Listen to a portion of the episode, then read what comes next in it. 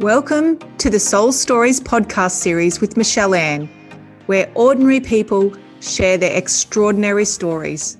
Grab a cuppa and join me in a heart filling journey of self discovery, where my guests will share how they overcame adversity, embraced their spirituality, and allowed their true light to shine. Looking for inspiration, guidance, and tips to find your true passion and purpose? You are definitely in the right spot. Hello, hello, hello. Welcome to the Soul Stories podcast series with Michelle Anne. And today we're up to episode number three zero, number 30. And I have, I'm going to say, a beautiful guest for you today. Uh, oh, your heart's going to be cracked open. Let's just tell you, let's just say that. So I have Rudi Landmann here with me this morning, and we are going to talk, talk about all things self acceptance, self love, and just really Oh, I'm going to let him explain it because he's best at it. But I just said to him before we started, I'm a little bit nervous about this because there's some topics we're going to talk about today, and I don't know all the politically correct language. So I started to get in my head about it. But then what I realized, and I said this to Rudi just before we started, it doesn't matter to me what politically correct and what's politically incorrect as long as you're accepting someone with love, kindness, and compassion. So I think that's going to be the theme for our beautiful podcast today. So I wanted to introduce Rudi. So I met Rudi, we were just discussing how long ago, both of us couldn't really remember, but it was a while, maybe five years ago. Or even, I don't even know, but that doesn't matter. Uh, I think it was the first time we met at our cacao circle. I think it probably was, yes. Yeah, at a so cacao very circle. early days. Yeah, very early days when I first started my business. Um, and Rudi turned up to the cacao circle, and I just remember him being so warm and loving and beautiful and accepting himself. I can see. So Rudi um, likes to. You like to have wear like ladies' clothing and your earrings and everything, and I absolutely love that about you because you were just glowing from the inside out. Because you, Oh, I could you, see that you just accepted yourself for exactly who you were, whatever that looked like from the outside. It didn't matter. And that came out in your eyes. It came out in the way you acted. It came out in your essence. It came out in your connection with people, your warmth. And I've actually watched you even grow from there. Like I know you were very open back then, but now I'm watching him. I'm watching along at home and I'm watching Rudi. This is amazing. I'm watching Rudi and he's out at the, the fashion shows with bloody Camilla. I think I saw the other day, the Camilla fashion and all the, the, the, like with all the models and the networking events and I, I don't I want to hear all about this because I just love watching that. So I'm going to hand you over to Rudi and I want you just to explain in your words Mhm. um, what I'm trying to say with bumbling my words. So you go, you go for it. Explain it yourself and and how just Uh, everything. Tell me everything. okay. Well, thank you so much, Michelle. That's a beautiful introduction, and I feel very, very welcome and very, as always, in, in your presence. You, you've created a beautiful, a beautiful community and a beautiful way of being in the world. Um, so yeah, look, I think the for people who haven't met me or haven't seen me at an event or on the socials or whatever, um, the first thing that I think people will notice is that I have, I guess, a male body, masculine features, Mhm. um, but I don't present. Uh, Yes. I don't present myself or uh, show up in the world um, as a man. Uh, so, uh, and this story, there's a story there of how I got that, discovered that about myself, um, and we'll come to that, I guess. But I guess to to lay the groundwork here, um, I identify myself as non-binary.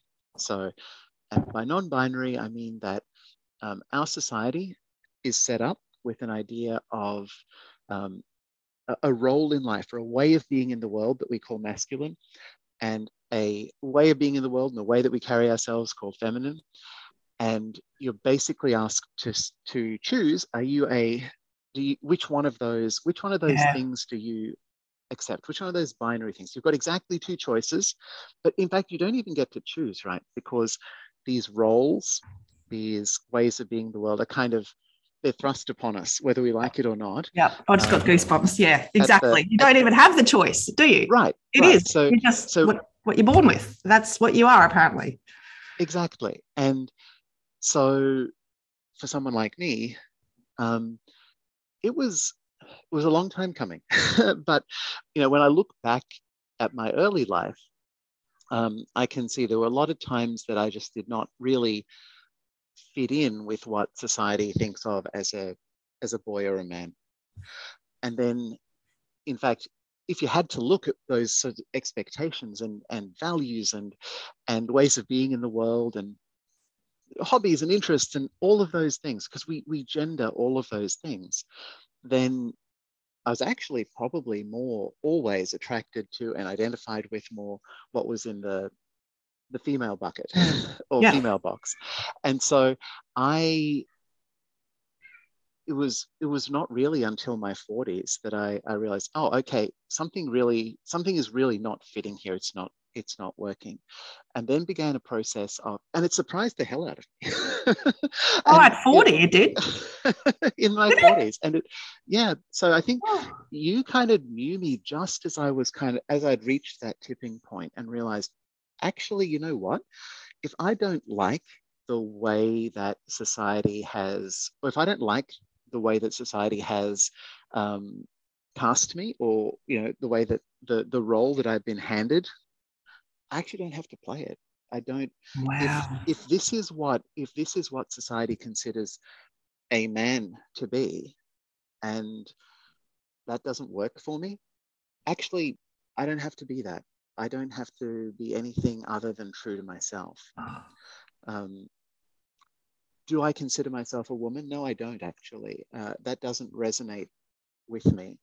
However, most of, and so I think we'll have to get into it a moment in, into you know the way that we separate biological sex from gender um, and also from sexuality. These are three different these are three different fields, but you know just just to get lay some groundwork here.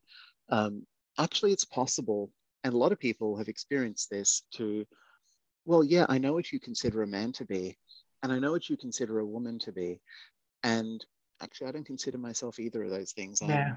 I'm, I'm me. And the word a lot of people use is non-binary. I'm not. I'm not really hung up on labels, um, but that's the that's the that's the closest one. So if you were to look up non-binary, word. that's yes. that's the that's the term. So if you yes. want to look up non-binary, that's that's pretty much my experience. But yeah, what you just said, I'm me, which is why I don't like using those labels and those terms because yes, I know there's certain things you should and shouldn't say, oh, I'm literally getting emotional here because it, to me, it's not about the bloody labels. It's not about the words. I'd rather accept you for just being you, Rudi, than putting a label around it and not really accepting you. Do you know what I mean? 100%. That's that's what I feel is more important is the acceptance, not the term. I get that we have to have certain terms, and particularly in this world of, you know, as you said, you're a male or you're female. It used to be, it's changed a lot. It's changing a lot, which is good but it's it's beautiful to see now that people are just becoming more and more accepting of it but yes can, you go i love what you're no i love what you're saying michelle because that kindness and compassion is the is the key and i think a lot of the time you know we get we all get hung up on questions about when we think about inclusion and acceptance we you know we we start to and diversity one of the first things that, that our brains go to is this question oh i don't want to offend anybody i don't want to hurt mm-hmm. anybody i don't want to say the wrong thing or or yeah. people to get the, take, you know, take things the wrong way but actually i think the moment we start thinking that way we're distracted because worrying about offense is i think it misses the point. The question is how are we going to include people? How are we going to welcome people? How are we going to make people if we've, if we've got an event or a or an organization or a business how are we going to make people feel welcome and included and feel like they are part of this or they belong here or they're safe here or they're wanted here uh, and that is once you start thinking that way questions of offense i mean fade into the background yeah. people can be offended by anything right? Mm. You know, little things, big things, reasonable things, completely crazy, unreasonable things. Uh, anyone can take offense. So let's not think about that. Let's think about welcome and inclusion. Yeah, exactly. Exactly. So 40, hey, I thought it would be much younger than that for you. Like, obviously, as you said, when you were a child, you were leaning more towards doing feminine things, but it took till 40 till you realize, hang on, I really don't feel right here. so what happened was that um, so my day job is in the tech industry, and for most of my professional life, I had lived the life of a traditional tech worker, just mm-hmm. in terms of, you know, completely, completely sedentary existence, sitting at a desk, staring at a screen for uh, 10, 12, whatever hours a day. And it was my hobbies, as a lot of hobbies as well, also online. But the um, and also just this steady diet of, of junk food. so, so at my, so going back, you know, about six or seven years now, I, I weighed 150 kilos. Um, I, there was no movement in my life at all. Um, there never had been. Um, and I was, you know, I, I was suffering, my health was suffering, my mental health was suffering. There's a lot of, of things wrong. And then I made a decision to, to change my life, change my body.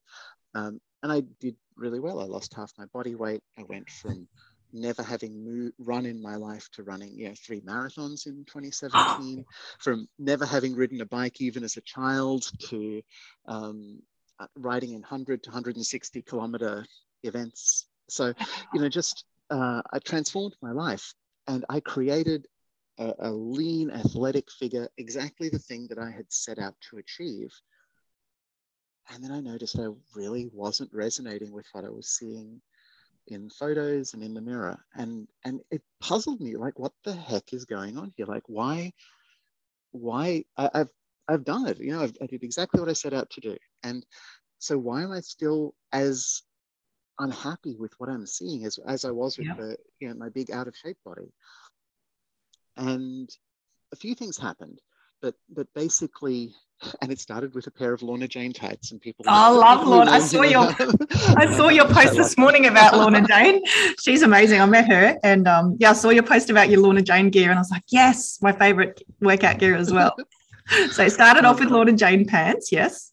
And justice and I won't tell the whole story because I think we've got more interesting things to talk about. But the, I mean, the um, the the short version of it was that one thing led to another. I'd I'd seen a pair of Lorna Jane tights. I was real. I loved the look of them. I wanted to wear them. It freaked me out that, and it, it took. It was really difficult for me to, you know, I was going out to a to a, a running uh, event that morning, and I actually put them on and took them off three times before I dared to step out the door in a pair of bright you know, Lorna Jane tights. And of course, nobody noticed or cared, except for a few of my female friends who who said how great they looked and were, were happy you know, and and uh, and loved them. And but from it was kind of like a, a turning point for me, and it it wasn't like you know. So I put on a pair of Lorna Jane tights, and suddenly I discovered I was gender diverse.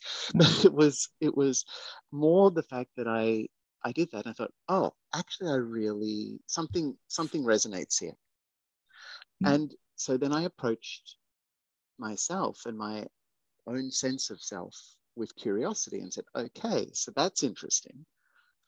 What else is there? And I started to experiment then more and more with more feminine presentation um, and and grooming. So, you know, I, I, got my nails done, I got my lashes done, I got my brows done, and I got everything waxed from the neck down. That was an interesting experience the first Ooh. time. Uh, uh, the, actually, the, the, the most painful part wasn't what I was expecting. The most painful part was the chest. There you go. Anyway. I heard that actually too. Yes, yes. Yeah, I was not prepared for that. Anyway, um, but every step I took towards feminine presentation um, I just felt better and better and felt more and more at ease and at and and that sense of of true self and of and it was it was hard to accept. Mm-hmm. because we have like like we were saying earlier right? So the moment that you arrive in this world actually even before now because we do these scans right? And and and, and you know people have these uh, gender reveal parties and and yeah. you know there's this there's all there's a whole lot of stuff being loaded onto us these days even before we're born mm-hmm. um, and expectations about how you'll be in the world what you'll like what you won't like what your personality will be what feet you know so all of these what traits you'll have what career you might want you know all of these things there's a whole lot of expectation and and it's coded deeply into us it, we we learn it um, we know that toddlers toddlers can identify what is supposed to be for boys and supposed to be for girls mm-hmm. they have a by the time we're three we know this but we know what our society expects of us mm. um, and so suddenly suddenly suddenly discovering in adulthood that you might have been wrong about yourself for a long time. And then you start looking back and looking at other experiences and things in the past that might not have made sense at the time. You think, oh, is that is that what that was? And you can never know for sure because you're you're remembering many years later. But it's like, well, okay, but if if I was if there was something in me that was already not not at home or not comfortable, then that that experience makes a whole lot more, more sense. sense. Yeah.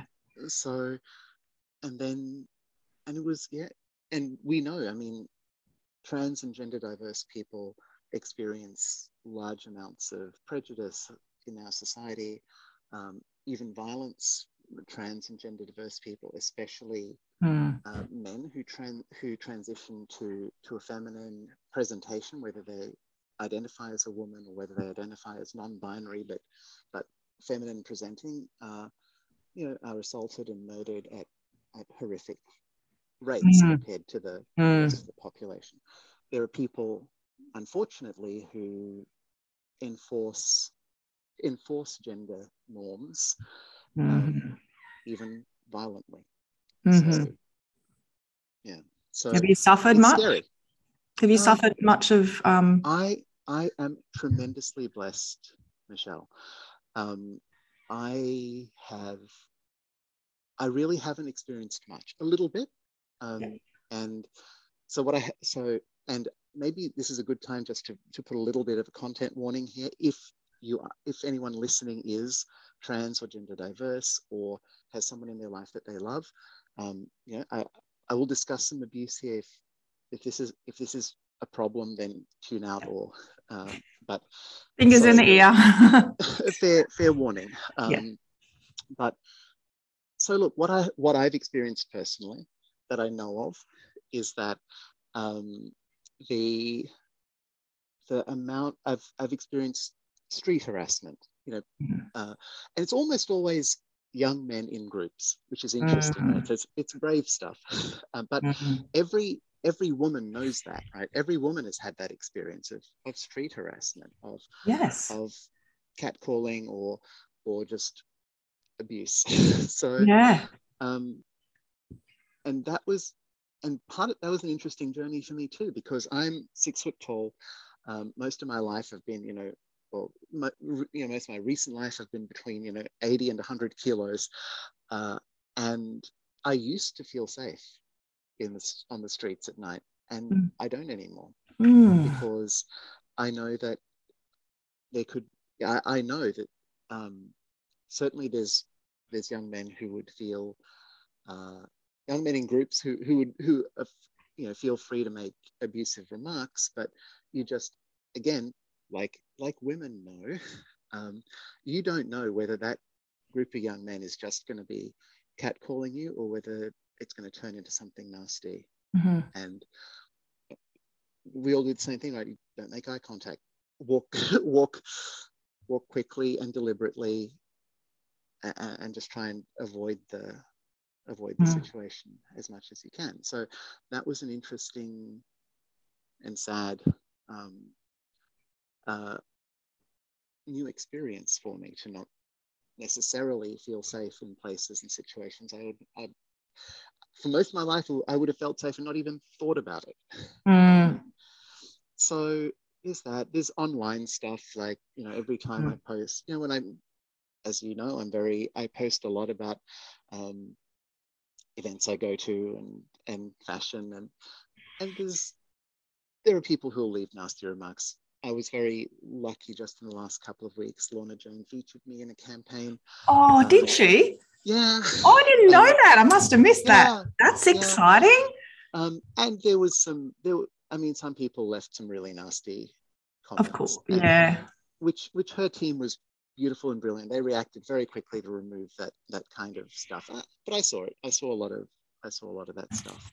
Um, in some ways, I kind of wish that they'd left it, um, mm. only because there's part of me that the, the, the less charitable part of me makes makes me wish they'd left it because the people saying that stuff have have friends and family as well. And I think it might have been good for their friends and family to see the kinds of things those people are leaving are writing about a stranger on the internet. Yeah. But, and but, so people can see also what you're up against and it's horrible and you don't i can see why she's taken it down because obviously you don't want to condone that sort of thing. But the, as you said the other side of it is people need to see what's going on here you know? And i think that i think that there's a temptation even for for kind and sympathetic and allied people people like you michelle i think hmm. you know, sometimes there's there's a temptation to think that, well, you know, um, women are in the workforce now, and and gay people can marry, and and and you know, first First Nations people can can vote, and there's there's almost a there's almost a sense that oh, are we done here? Like surely surely it's it's all in the past. Surely you know we we we're done with discrimination, and we're not there's still a yeah. long way to go. And I think the temptation can be for all of us, for me too. I'm not excluding myself, that sometimes we think of the struggles that some people still have with acceptance and with participation in society.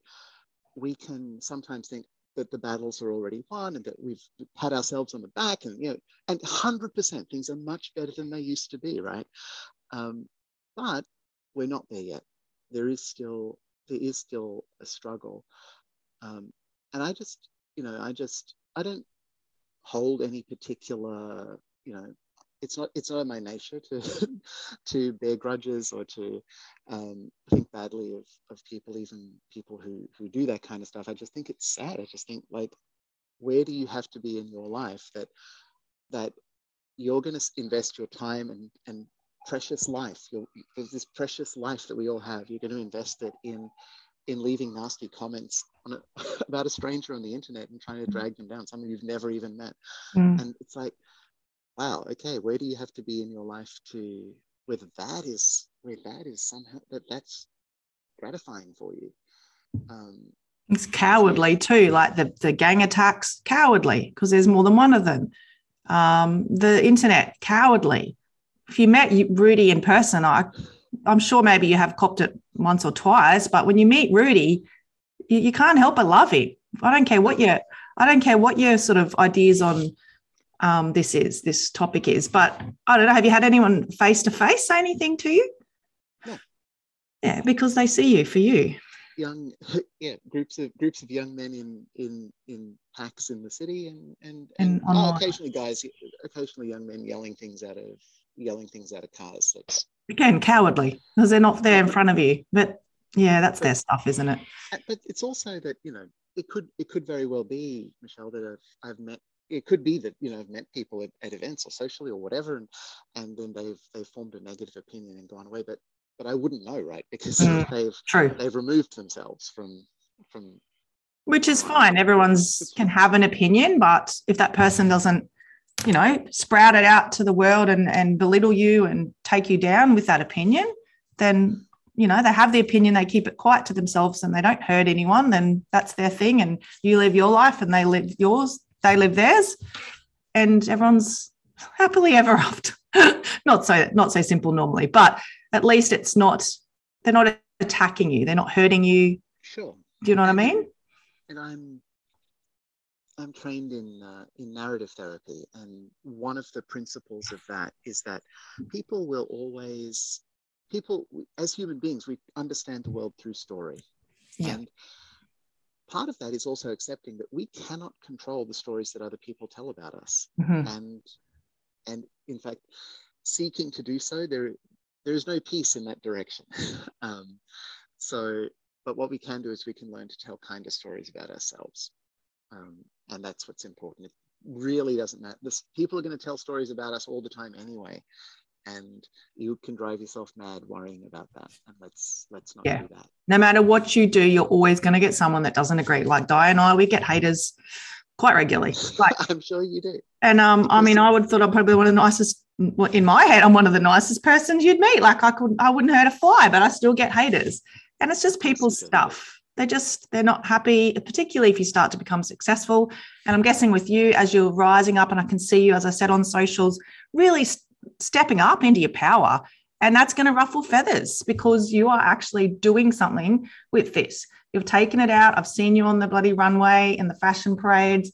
You're like, you're now aligning yourself with people like Lorna Jane, Camilla. Like, this is big stuff and it's going to ruffle feathers. And um, I think the more we love ourselves and the more we're authentically okay, the easier it is to deal with that stuff when it comes because it will come. Thank you. And, and I always love that quote that you will never be criticized by the people who are doing better than you are. Exactly. Exactly. And that one about the Brene Brown about being in the, the court. Have you heard oh, that one? Yeah, absolutely. Yeah. Yeah. Don't criticize absolutely. unless you're in the in the game.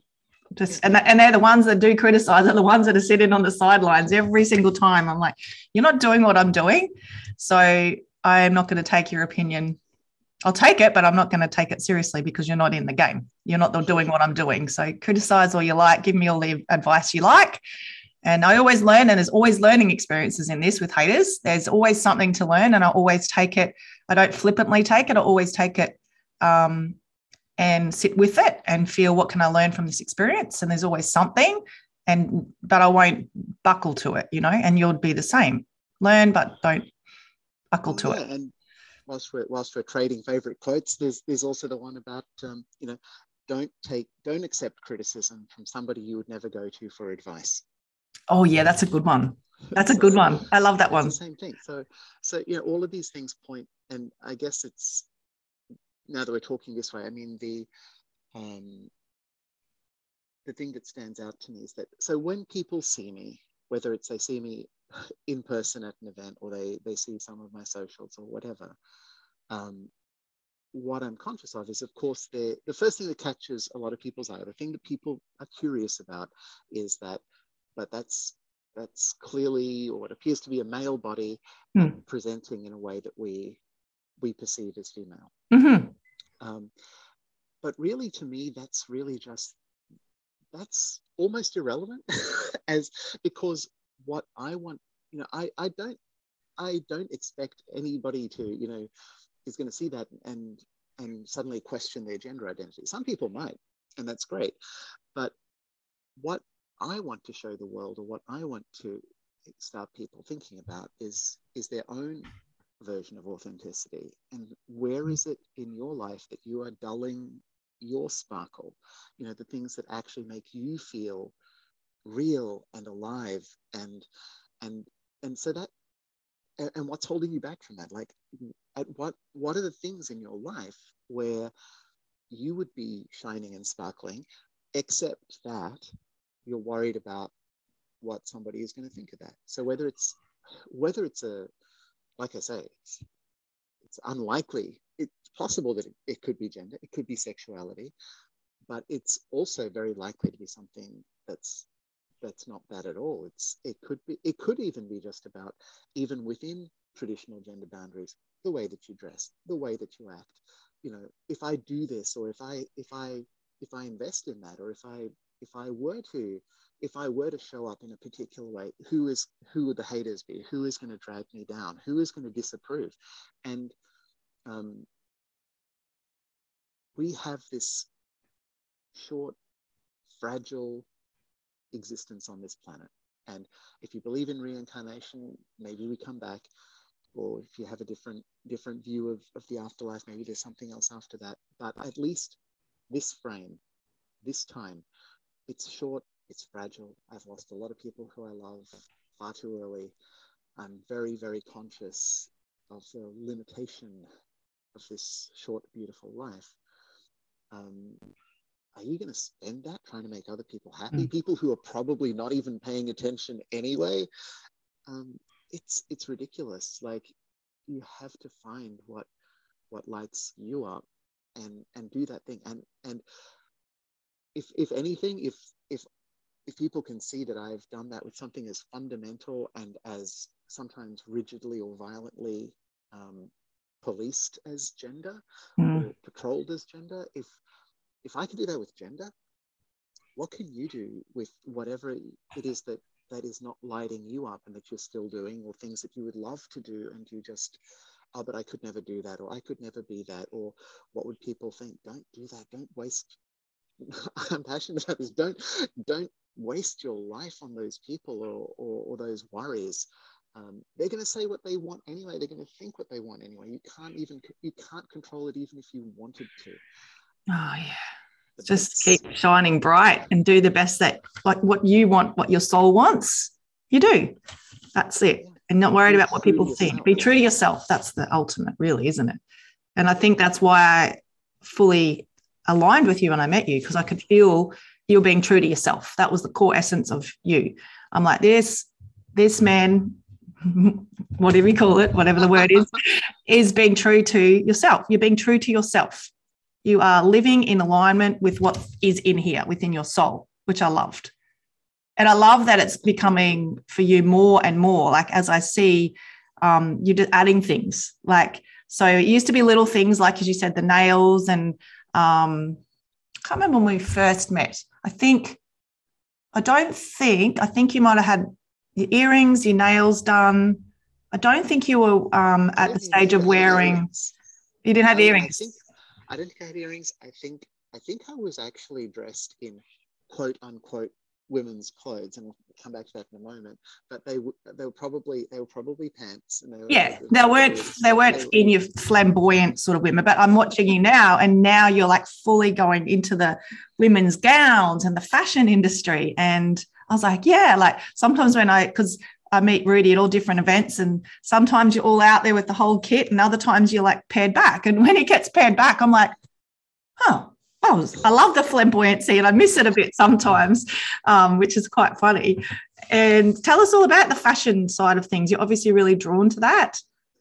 Absolutely, and I think maybe because I mean I've always I've always loved fashion. I used to work in the industry many years ago, um, and and I was always, you know, even even as a teenager or growing up, it was often um, it was often like a lot of friends or, or girlfriends I had at the time, um, you know, would I, would love I'd love dressing them, and they'd love they'd love they'd love um, consulting me.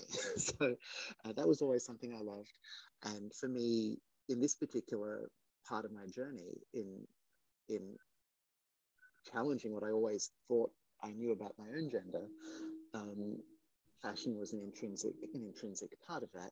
Um, like I said, it started with a pair of Lorna Jane tights and kind of went from there. Um, but yeah, I mean, obviously, you know, there are. It's it's really interesting to me that that the whole that fashion is it's one it's it's something that is so um, so heavily gendered like it's mm and and it's interesting and the, the particulars are interesting too because for example i mean michelle you could walk into myer into the menswear section of myer and pretty much pick anything you liked and nobody would back an eyelid yeah like a but for a for a man to do that in the ladies wear section yeah um, people are going to think that's odd or unusual yeah. or weird or even or even bad in some yes. in some sense. Um, and it's it's interesting, isn't it, that the way that our society is right now, um, men's fashion is is this kind of subset mm-hmm. of women's fashion. Women can wear whatever men wear, but not the other the way way around. That's way exactly around. it. And it hasn't always been that way. And this is one of the clues that we know that gender is different from sex, from biological sex. Gender is something that is constructed if you rewind two or three hundred years, um, and you think about the, the, you know the royal courts of Europe in the sort of pre-industrial age, um, I mean the men are giving the women a run for their money, and the, the lace and the brocade and the fancy hairdos and the, the makeup and high heels were originally a man's fashion item that that then that was it? I did not know that. There you go. Well, it was it was men, well, a wanting a little bit more height, Oh, of course. And B, um, the, the high heel as we know it evolved from riding boots. So previous, so riding boots were the first boots that have that had heels at all in European fashion. Wow! Because the, the heel, of course, engaged with the stirrup. So um, and then it kind of, and so if you if you had heels on your boots, it meant you were wealthy enough to own a horse. Wow. And wow. There you go. I did not know that. More is more. So the heels yes. higher and higher um, until things turned around and it, it, got adopted into women's fashion and then stopped doing it. Um, but all of these things are constructed. The, the, the very familiar idea of, you know, blue for boys, pink for girls, that's that's really new. That was that's only about 150 years old in the West, that, that sense. And in fact, if anything, it was the opposite way around for, for centuries before that. Mm. But the idea that a particular color has a, has a gender aspect to it mm. um, is uh, is quite new and it, it changes from culture to culture. So yeah, I always wonder if it's been learnt or not because I'm very much naturally drawn towards. Like I'm sitting here in a in a light pink jumper. My whole area like my my chair's pink my even my microphone's pink and i'm just i'm drawn to that and i wonder if it's a taught thing or if it's a um well, we a natural a thing i don't know yeah it's all taught you think we know well we know it's a taught thing because yeah. if it were a natural thing yeah what would we expect let's play with that idea yeah if it's a natural thing then we would expect that to be a constant throughout history we'd be able to yes back into the middle ages or the roman era or whatever and we would see mm. Isabel's color. Mm. And, we'd, also be able to look across culture. We'd be able to say, is blue for boys, pink for girls? Is that is that something that's in in every every culture around the world? And it's not. So no. Neither of those things are true. It's not true in history, and it's not true across cultures. So therefore, it has to be learned. It has. Yeah. What about the softer? Like I know when I'm in my feminine and in my flow, and I don't know if you feel like this when you're dropping more into your feminine, that you're drawn to softer things like softer colors, softer textures, um, like that idea. Do you believe in that, or do you still think that's even taught? Well, again, we'd have we can we don't have to. It's not we don't have to have an opinion. We can look at we can look at the evidence, right? And so again, yeah. we would expect that those softer if that were the case that that would be constant across history and across culture and again we can see that it's not um, and you can you know and it's it's very easy to imagine if you think about the if you think about the bright vibrant highly saturated colors that that women in india or in sub-saharan mm. africa or pacific mm. islands wear um, these are not soft pastely colors. Yeah, These are true. vibrant and powerful and heavily saturated colors. Uh, think of the beautiful, beautiful saris.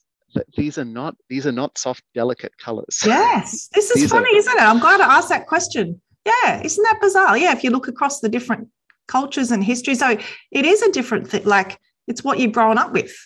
It's what you've exactly. been taught. Basically, you've been taught that the soft and the pink and all that is the girl stuff, which is us in the Western world. But yeah, in a different culture, you've been taught a different thing. So you're wearing different things to bring out your femininity. Right. And so hmm. these are so these things are very heavily culturally constructed. And like I say, but and we are trained in them. We are trained in them from I mean, people are putting those expectations or those um, those beliefs on us from the before we're born. Mm, um, and and we become aware of them the moment we arrive and we deeply internalize them before we're three years old. Yeah. So, wow. so, if, but if, so of course we have those associations, and I mean there are there are even tests you can do online that test your that test your implicit biases, and we all have them um, because we that's what we've what we've grown up with like our whole lives. Funny story, like I have I have two young boys, um, ages ten and nine, uh, they are absolutely delightful. They're the joy of my life. Um, when the in both cases, my wife Laura and I did not. Um, we chose not to know the the sex of these babies before they arrived because number one, we just wanted we wanted it to be a surprise, and, and number two, we also both wanted to kind of avoid. Uh, we we didn't we didn't have any kind of expectations attached, and we didn't we didn't want to even buy into that. We were just because we kind of thought, well, what difference would it make to us? Like if mm. you know which which way this baby comes out. So we didn't know, and this a lot of people found that really surprising or lot or or challenge, even challenging, and the the story here is, I mean, one one relative uh, was sewing a beautiful wanted to sew a baby blanket for the baby, but was really challenged by the idea that that we did not know what what sex the baby would be, and and so she actually ended up sewing two blankets, a pink one and a blue one. Wow! Wow!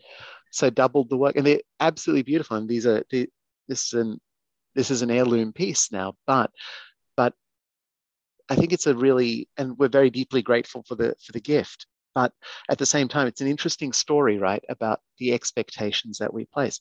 There's, there's a great BBC um, experiment that that folks can can look up on, on YouTube where they did this thing where they took the same baby, dressed it as a boy, dressed it as a girl, and had adults interacting with with the same child and playing and there was you know, they were in a room with with a variety of of toys that were traditionally gendered and the way the way adults all adults spoke to the child interacted with the child the toys they gave the child from the from the what was available in the room totally different. So we have the it's these are you know these are deep deep um you know the associations for us that that we've grown up with. Um and they're not wrong. It's not it's not wrong to it's not wrong to feel those associations or to um, or, or for it's not at all wrong for for women to like pink or men to like wearing you know wearing um, blue or you know I always love you know we were talking about activewear. I love the fact that you know a lot of women's activewear is sold as you know bright and happy and vibrant and and and cheerful and bright patterns and and men's activewear is very serious. It's, it's isn't it ever? isn't it ever? It's, it's black, or if you want a bit of color, maybe charcoal or navy. but but uh, uh, generally speaking, there are some exceptions. But um, it's, but there's nothing wrong with those things. And and for people who who have grown up with a you know and have a life experience where I mean, we all understand what is supposed to be masculine in our society and what is supposed to be feminine. Mm-hmm. And if that happens to align with your personal Perfect. anatomy, um, and you're happy with that, and that makes brings you joy, great. You should totally do that. Um, but I think with a lot of things in life, what happens, what goes wrong, is that people think, well, I'm happy with the way I am. I I like this way. I like I like the alignment that I feel between my biological sex and the and the gender role that my society gives me. So everyone else should be the same. Yeah that's what goes if, wrong if i if i like this alignment and this alignment brings me joy and fulfillment it should bring you joy and fulfillment as well. And mm. that's that's you know i think a lot of things in life we would i think as a society we'd have a lot more peace if if people just wouldn't It's really the crux of the matter, isn't it? Yeah. Stop stop liking things I don't like. Yeah, exactly. We all have a we all have a, something we we just stick, stick in your own lane, basically. Like just stick with you like this and you like that, and there's no need to judge or have opinions on either one. There's no right or wrong on it. I love that. It's beautiful. That's what, and and that's what I think is so beautiful about bringing it back to you, Michelle. Like the the communities that that I've seen you create and and operate within. Um, for, for me personally, I, I, can't speak to other people's experiences, but I hope, I believe they would be the same. Um, you know, just a sense of acceptance of, of people yeah. where they are, whoever they are, that, that there is, that there is no, no judgment mm. um, for being you yeah, that's what I'd hope that people will see from our community. So that's lovely. Um, now, I just wanted to touch on you said you've got your wife and your two sons. Yeah. So obviously you grew into this. How did your wife go with all this? Was she on board early on, or was there a little bit of a period there where she had to transition and get her head around what was going on? Oh, look, absolutely. There was adjustments that that needed and and, and talk and and I don't think that I necessarily always uh, you know did, did things the textbook way either. I think you know it's there's been there's been uh, struggle for both of us. I think to, towards that because again we have deep seated expectations and and so um, and I guess we we all imagine about how our life and our our loves and our relationships will will be, and this wasn't on the cards for either mm. of hmm. us. Mm. Yeah, this was this was not. And again, um, I don't want to tell too much of Laura's story yeah, because it's it, because it's because it's her story, yeah. and, and out of out of respect there. But we might have to get her on, Rudi. yeah, and I can say that, but I can say that um, she's been supportive and mm, loving beautiful beyond any expectation um, and that it, but and also acknowledge that it has been hard for, for us both um, yeah because I see your photos and I'm thinking, I just see the, the pair of you. I'm like, oh, wow. Like it again fills my heart to see you guys look really tight. And I love that. And, and you've just, you've, you've worked your way through it. And of course it's going to be difficult, as you said, because of the expectations. So it's just lovely to see we have been together for 20 years. We've been mm-hmm. married for 15 of those years.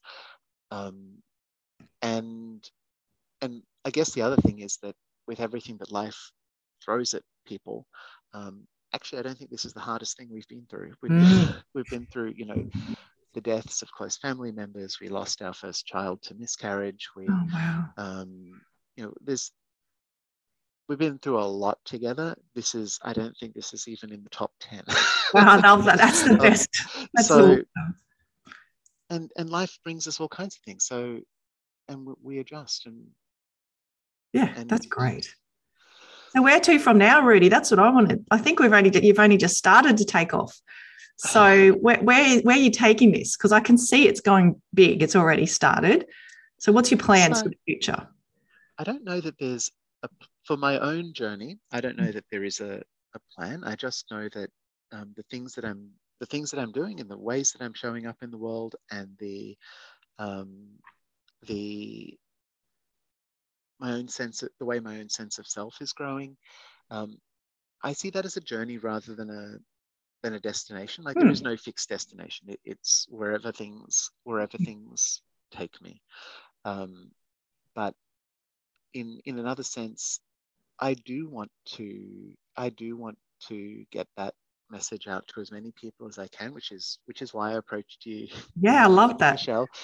Uh, that message fundamentally, it doesn't matter what it is. Like people have noticed me because it's kind of an extreme or a or a very visible a very visible change in direction.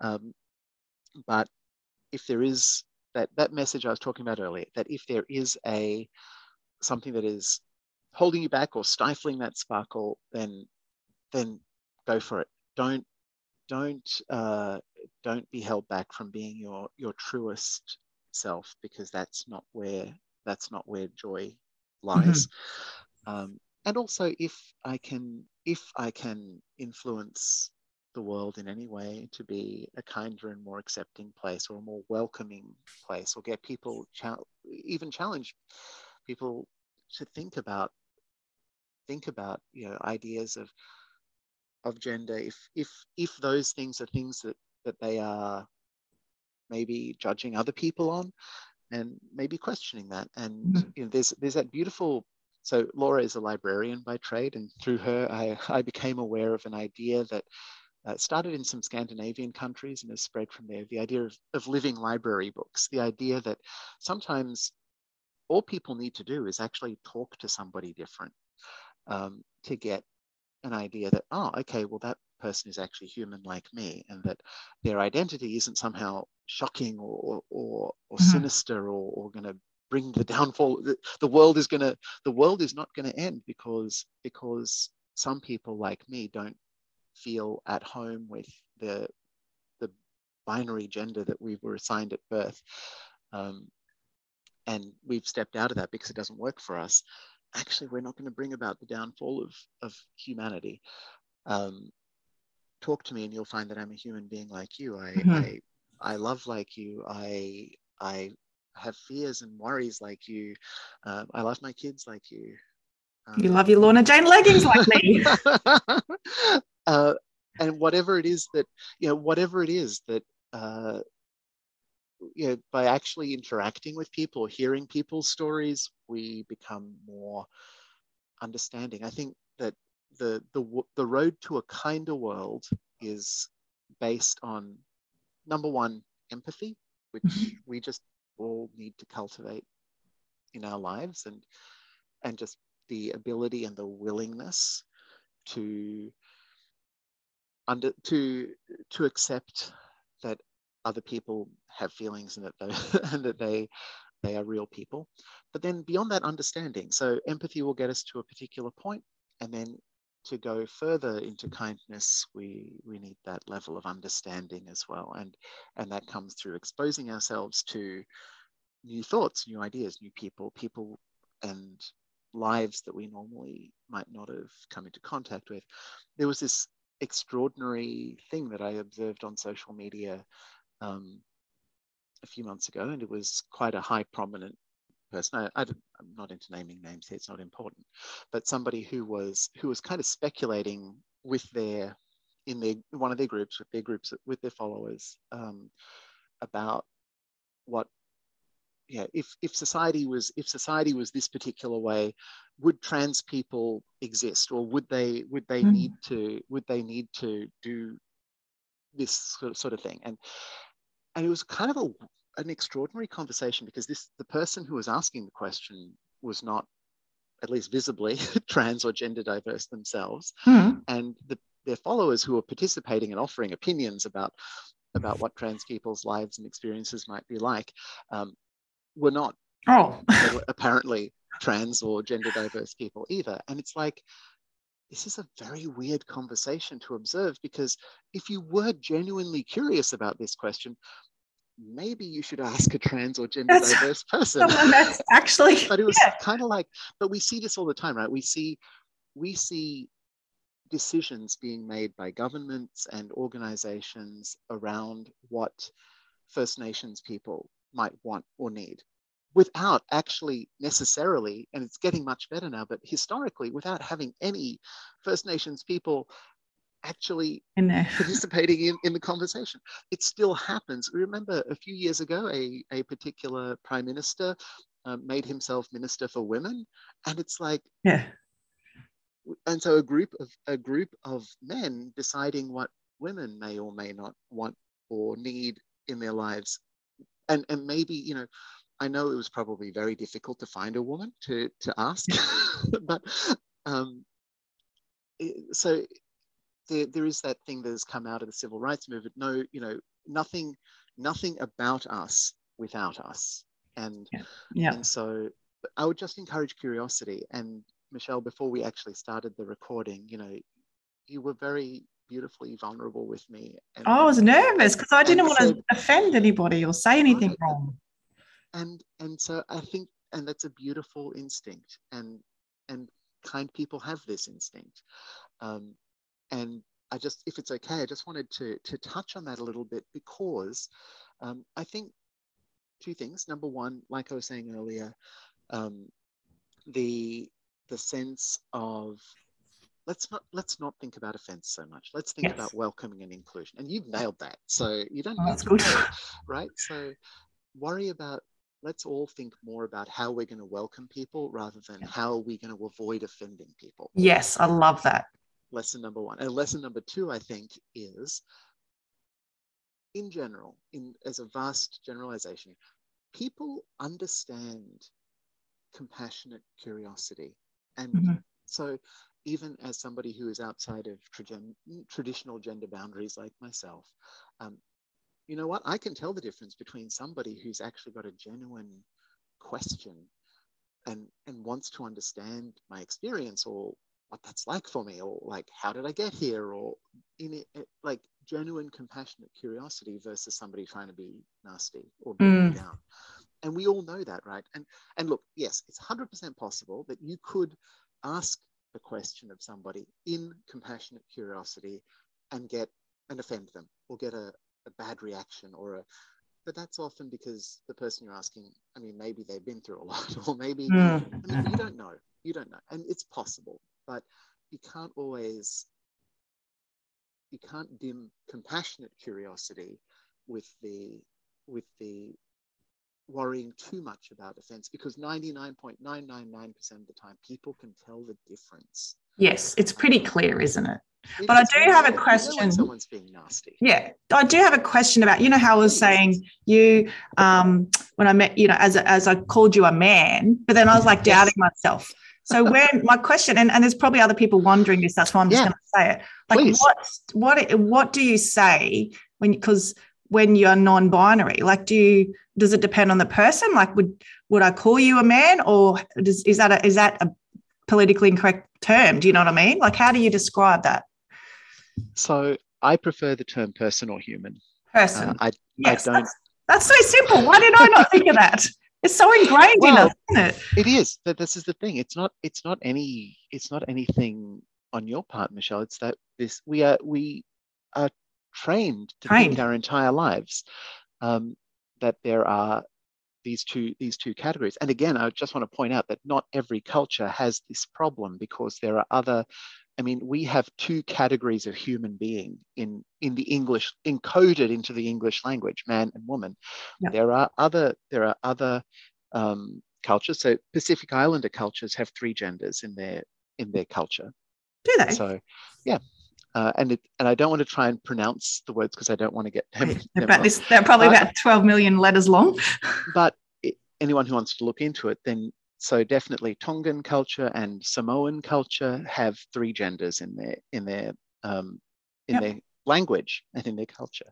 Um, same with same with um, there are some there are some Indian cultures. So India, India, um, where there there are multiple different genders understood within their within their society. So somebody could be a man, could be a woman, or could be one of these other genders. Mm. Um, and again, if if gender was purely biological, if it was purely aligned with your physical anatomy, we would expect that every culture would have the same number of genders and the same and the same throughout history. And this is not true. Mm-hmm. So we know that there is cultural, there is a layer of culture that overlies all of this. And one of the most beautiful experiences I had was because I became curious about this, right? And so I was aware through reading, and reading gets you so far, but until you actually talk to somebody, what I was saying before, you can't presume you know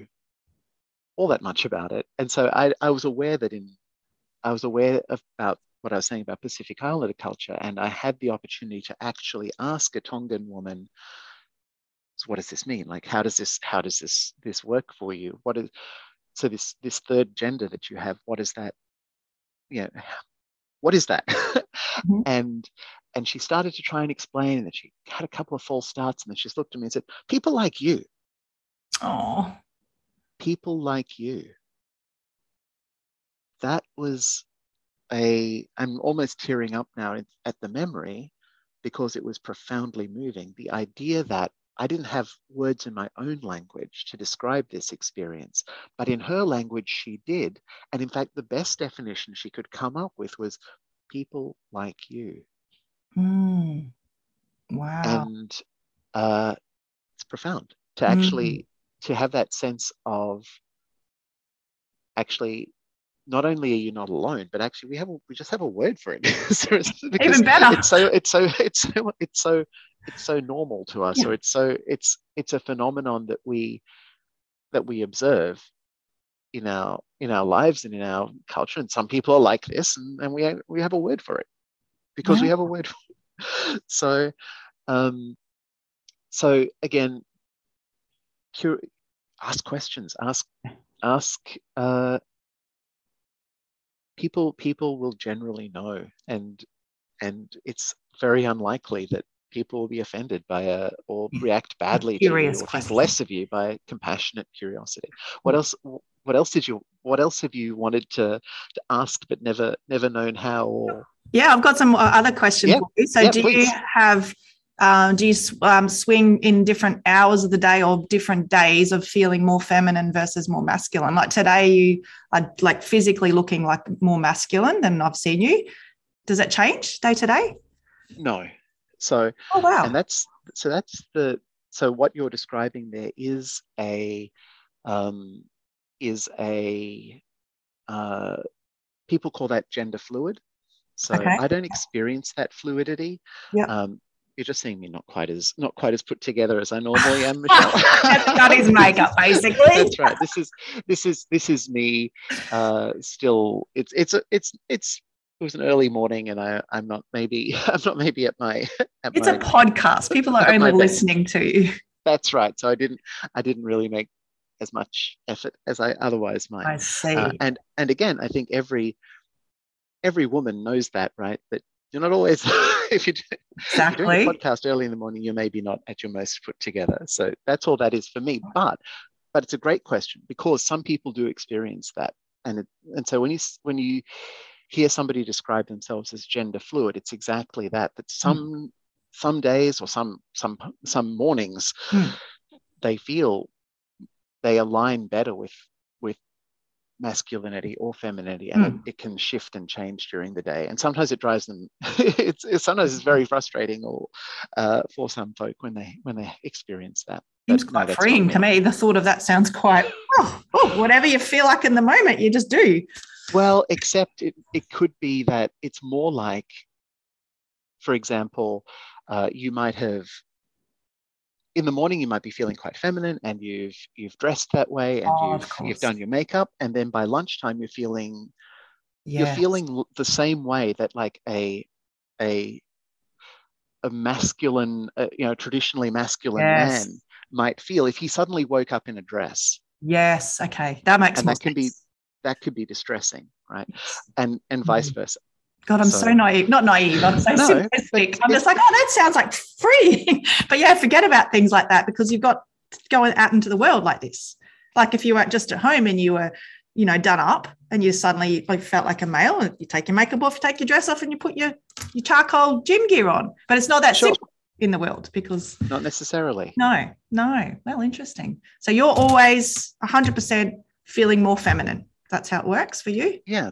Hmm, that's cool. And I and I would say that, and there's another thing we could get into, uh, which is the difference between gender identity and gender expression. But okay. I, I want to hear more. I want to hear more of your questions, Michelle. that was yeah, that was my um one. So do you always wear makeup, like, or is it like like how I would be? Some days you just can't be bothered. Other days, like I've seen you all dressed up when you go out. It's the same idea, same as exactly, exactly the same as exactly the same as as you. Yeah. And and makeup is a challenge for me. I'm not I don't consider myself very good yet. So yeah. and and but this is but this is the thing, right? So uh, and 100% people will sometimes look at at um, trans women or look at gender or gender non-binary people like myself but who have a feminine expression mm-hmm. and and look sometimes sometimes as adults their style choices or their makeup might actually not be on point or might even look not great. Mm. And the thing is that for a for a woman, for a feminine woman, she made all those mistakes while she was a teenager. Oh, yes, that makes right? sense. So you tried out that fashion style and you really wanted to look like that and it just it was just not suitable for you. It just didn't work for your body shape mm. or your your skin color or whatever but you you really wanted it to work, so you wore it out all the time. Your parents kind of rolled their eyes and said, "Okay, let her do what she," and you made all those mistakes, and you you had the botched makeup or the or the mm. or, and but you know, um, but you had but by the time they reach 30s and 40s, these women will have decades of experience at, mm-hmm. at their makeup and at their style choice and knowing what works for them and doesn't trans women or feminine non-binary people will have will be brand new at this. They are make they mm. are at maybe 30 or 40 or 50 years old making the mistakes that a teenage girl makes. Mm. Mistakes, quote mm. unquote, right? Makes sense. But, and so, yeah, again, you see people saying very unkind things online uh, when when you see maybe a trans woman who doesn't quite hasn't quite worked out what her style is yet or what works for her or not uh, and and of course the and then she ends up on it she ends up on somebody else's meme being mm. made fun of i mean like someone like it helps you probably if you have money like someone like caitlyn jenner oh like sure. i just watched i just watched her transition i was like wow like went from this to this but had all the money and all the support to be able to get the stylist and, and get the makeup done and oh 100% yeah, it's amazing if, watch and if i'm going out to a if i'm going out to a big event and i really i, I will i will pay to get my yeah. my makeup done because I should start doing that too because I got no idea about makeup. You, maybe you and I should go get our makeup done together because I've got no idea. No idea. We should do that one day. I would love that. We should do a little um, blog. Yeah, let's do it. We'll go together yeah. and we'll do a blog of the fabulous. day. I would and love I'll get that. someone to teach us because I've got I've got no idea. No idea. Day spa. Yes. Mani Pedi. Yes, we're up for it. Okay. Date that with would Rudi. Be so much fun. That would be so much fun. I love this idea. Um, Sorry, we got off track. Makeup. No, no, no. But so just the so just the the idea that um actually yeah we did get off track where, uh, where, did, where, did, where, did, we go where uh, wearing makeup and also having some money like caitlyn oh that's money oh and... that's right that's right yeah but but even even before that coming back to the idea of um of yeah how i present myself um and and whether yeah and how similar that might be to, to typically feminine women's experience. Um, and and i think i mean people are the same right we make the same mistakes we have the mm. same fears we we get we get sold we get sold products that we think that we're told are going to solve this problem or that problem. I just cleaned up my bathroom cupboard yesterday. It was a freaking gong show. The shit that was in that cupboard, I was like, this is terrible. I had bags and bags of crap that I bought that was shit. Oh, I got sold on the little infomercial thinking it was going to fix my cellulite and never did. You know? Oh, it was terrible. Oh, so wait, if back to makeup, I'm a bit obsessed with makeup. Yeah. Can you just walk in to any particular makeup place and be accepted? Like if you and I went out today and went into, would you feel safe and secure walking into any place? Today I today I would, but that's yes. been a journey. At okay. first, I was very self-conscious and very um, yeah and and fearful and anxious yeah. about how would people perceive it and it was so it was so but that was the same with clothes as well like mm. buying that first pair of lorna jane tights i talked about was a harrowing experience let alone putting them on but even the act of going into the store and buying them was was was nerve-wracking mm-hmm. and, and fearful for me and but again coming back to what one of your earlier questions i am just really really lucky that neither in the fashion space or in the makeup space have I ever experienced anything bad or felt excluded or and I think so yes my initial going into a makeup store was initially a really harrowing experience and but then having experienced it and having just being accepted and welcomed and uh, well, I think it's a, I think honestly think it's a credit to you you probably don't see that, but I think that you've had minimal um, ex- bad experiences is a credit to your you and your personality and your warmth and your genuine authenticity. I really do. You really Thank come you. across as I'm not saying that someone gets that does get abuse is not a bad is not a good person, but you are just naturally quite uh, easy to get along with. That makes sense. Thank you. Yeah.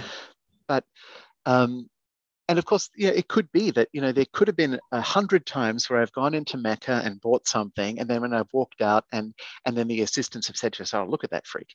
But if if that has ever happened, and I've got no evidence that it ever did, mm. um, then I wouldn't know about it. Like, so it doesn't really it doesn't yeah. really bother me what what they think after I've left. but I've never experienced it. It's always, and the other thing that I think is wonderful and that that has really helped me. And I particularly want to say this to all the women listening today that women have this amazing superpower amongst yourselves that I've kind of become a late member of the, that club. It's interesting to me and something I really noticed that the number of times women offer just little compliments to each other all the time. Mm-hmm and men don't do this right? It's and so i've got i feel like i've kind of got this unique kind of viewpoint from from my journey and my experience where i can kind of see ah that's that's an interesting difference. So the number of times women and i i first experienced it as women started saying it saying these things to me and realizing oh that's that's strange. I, I, thought they were kind of just trying to be extra nice or extra mm. um, extra welcoming. But in fact i then noticed the degree to which you do it to each other. Mm-hmm. and it's just that thing about, oh, wow, your hair looks so good today. Or give me a look at those nails. They're beautiful. Where did you get them done? Mm-hmm. Or I love those shoes. They go, they go so well with that outfit. Or any of these tiny little things. And um, I was disappointed because sometimes we hear about that thing that happens, especially in workplaces, you know, microaggressions, things that in and of themselves don't aren't much, but they mount up to a lot. And I thought, wow, women do this thing to each other that I'm going to call micro affirmations. And then I looked it up, and somebody's already taken the word. Oh. But anyway, but but it, it's true. Like, and and it's at the end of the day, yes, it's sometimes it is about genuinely appreciating those earrings or that hairstyle or that outfit or whatever it is. But what does it actually do? Like it lubricates these social connections. It's yes. this, it's this constant background heartbeat of affirmation and safety. It's I see you, you are safe here. Yeah. I see you, you are safe here. And and it's it's really, really beautiful. Mm-hmm. Um, men don't do this to each other. Oh, I see that. that. And I can see exactly. this is spot on. Women have a very, we are very, I find very intuitive. We feel people and we know how to make people feel comfortable. So by talking to you about your nails and your dress, you're without saying it, saying to you, I accept you how you are.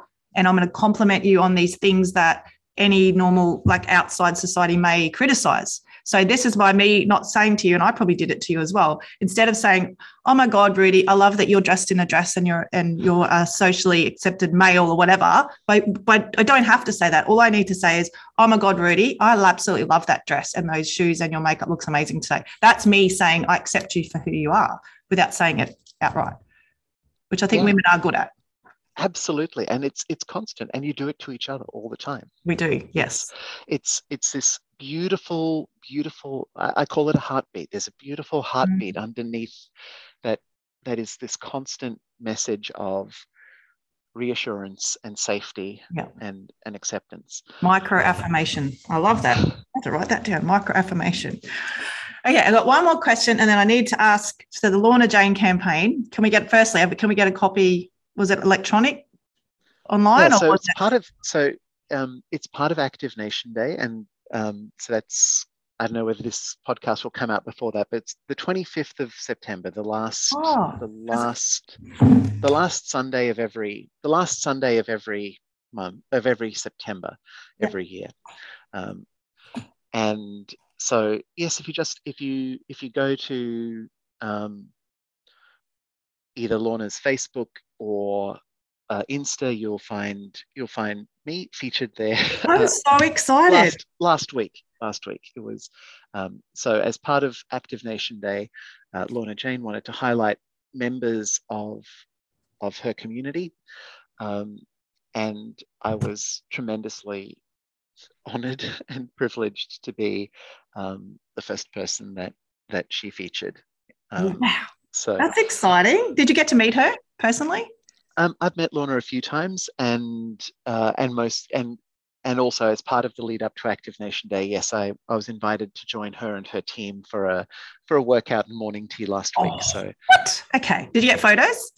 Yes. Okay. So socials. right, I need to get them off your socials because I got a picture of Lorna Jane as well. So we'll get them up together. We'll put them up for the podcast. So that's exciting. Um, and then yeah, everyone follow. Make sure they follow Rudi at home. I had one other question just about. I think yeah. I think you answered it earlier, but you said you're not fully transitioning, you're just um, gender diverse, non binary yeah. gender diverse. So you're not changing, are you changing your body shape at any stage or are you just um, sticking with I don't know.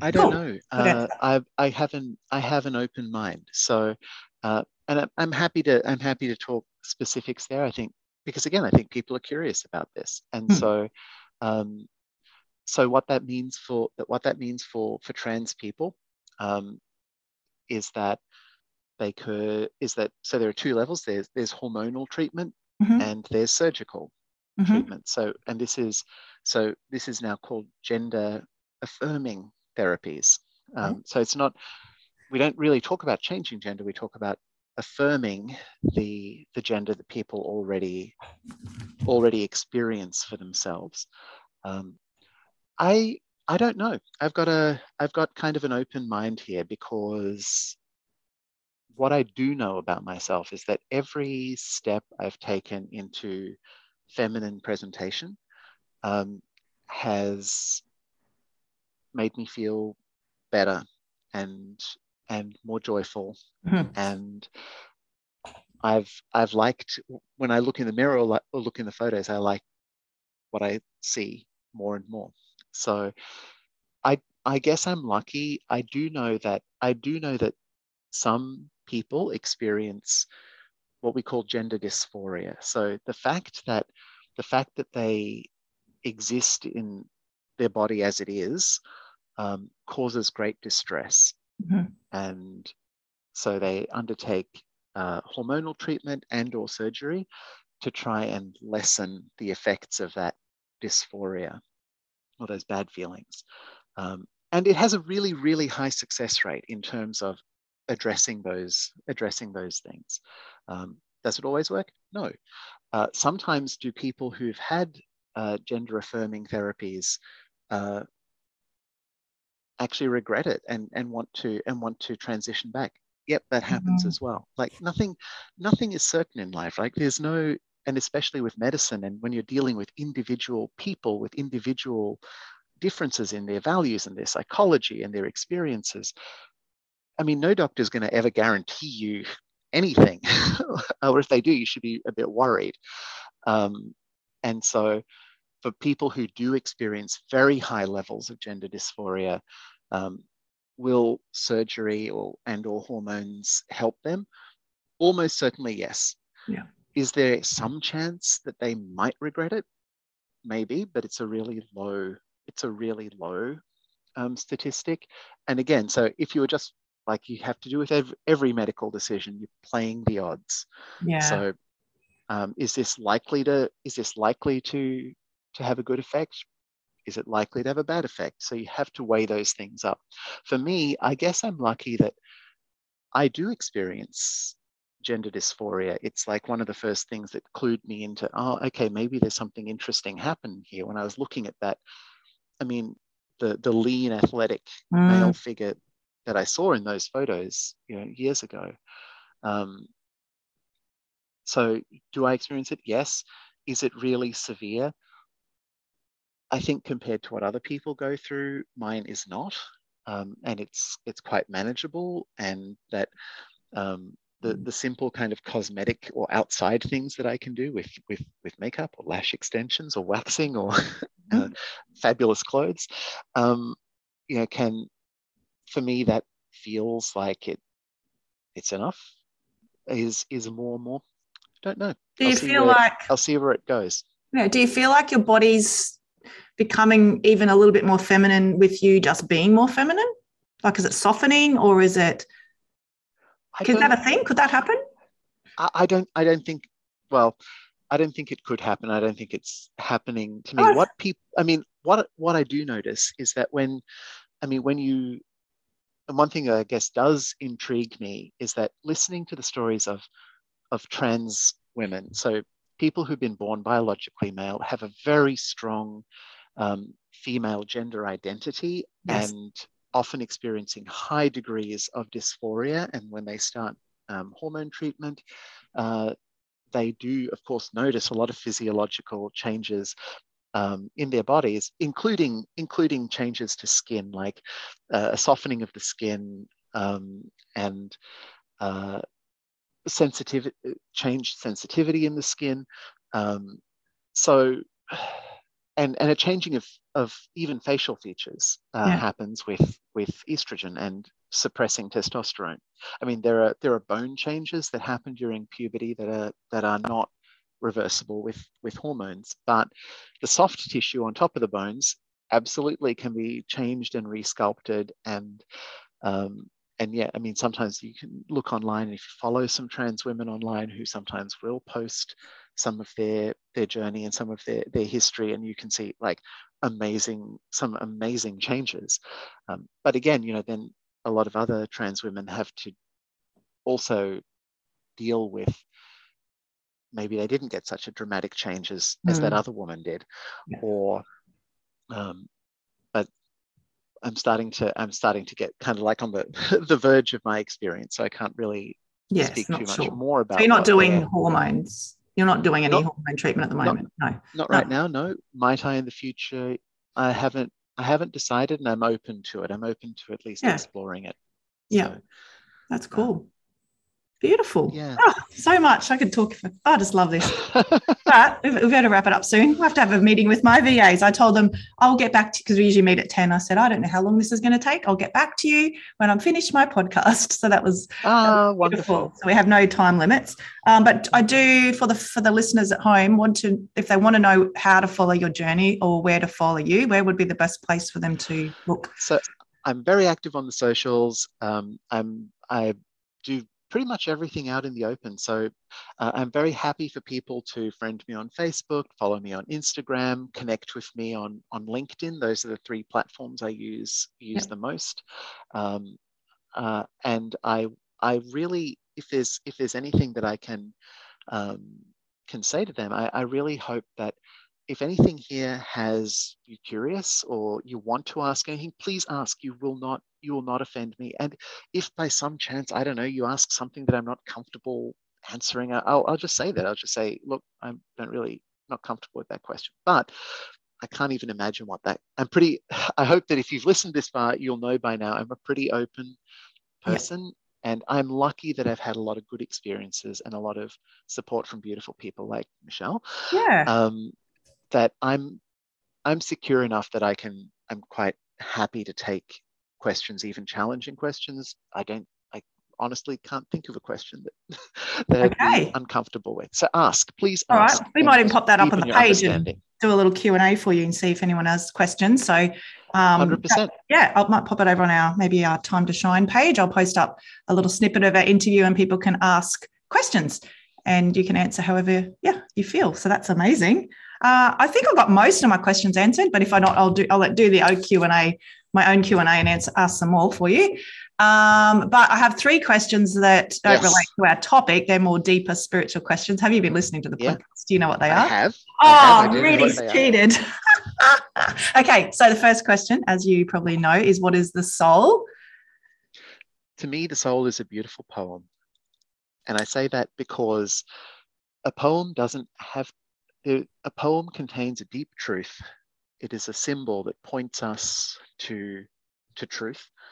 Um, we don't need to be able to define what is necessarily you know, scientifically or, or physically, in the sense of physics, um, uh, real. What we do know is that if I were to break down any one of our bodies, you know, you can do one of those scans, you know, at the at the at the gym, you can find out, you know, how much of your body is bone and how much of your body is water and how much is fat and how much is organs and all the rest, right?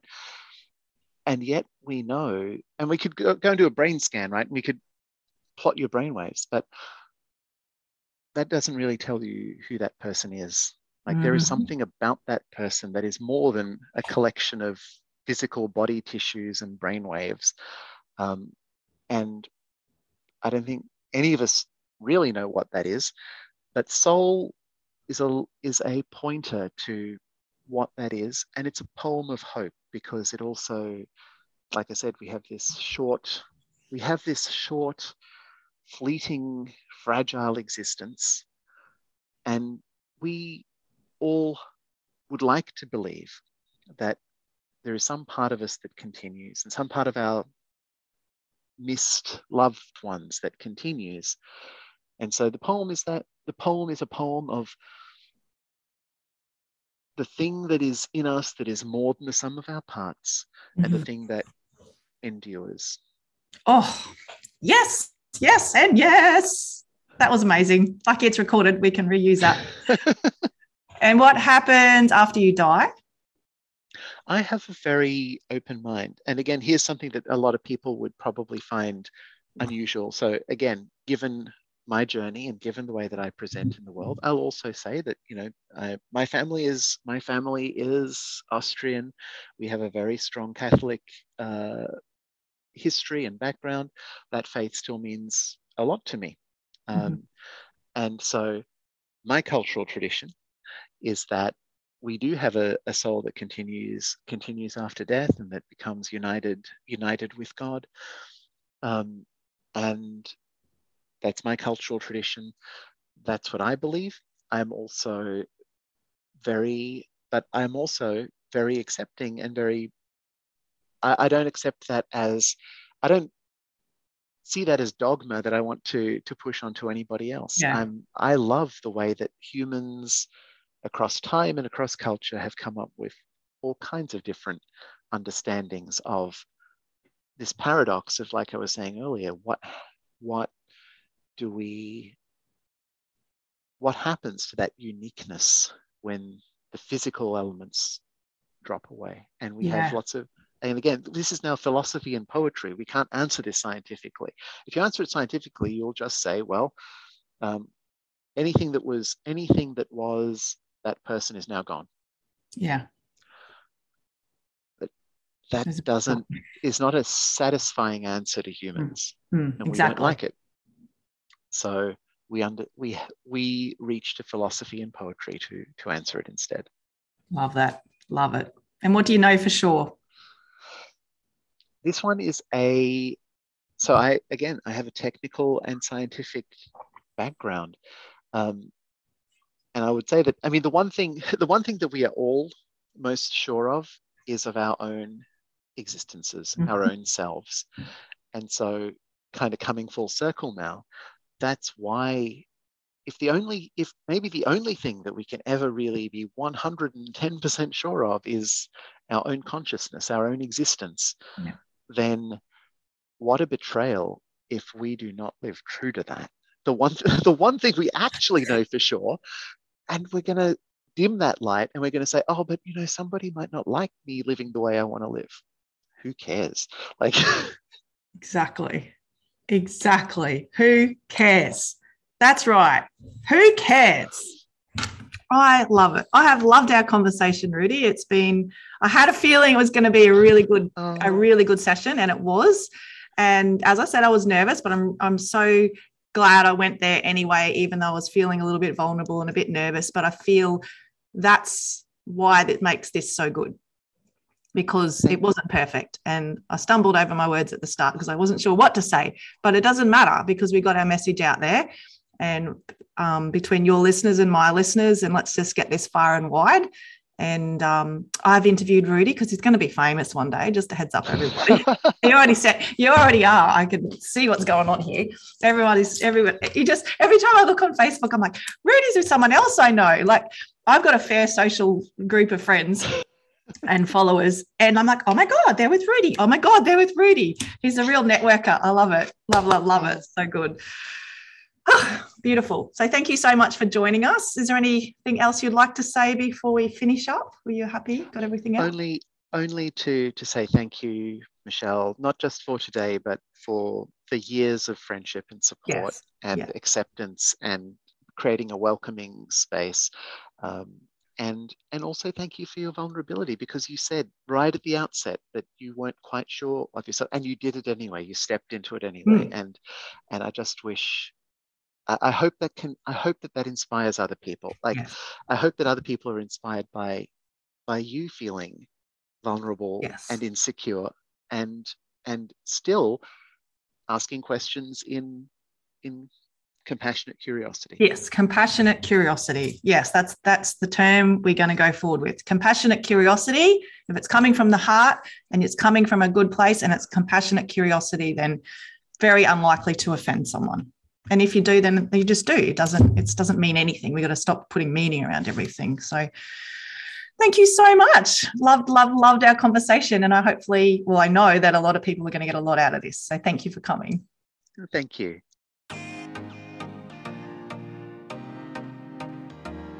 If you have enjoyed this podcast and want to know more, I personally invite you to dip your toes into our business.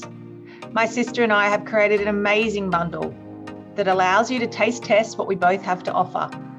Get in close proximity, feel the magic for yourself, and see what our extended family tribe love about those two sisters. To get all the taste tester deets, head over to www.thosetwosisters.com forward slash taste tester. See you there.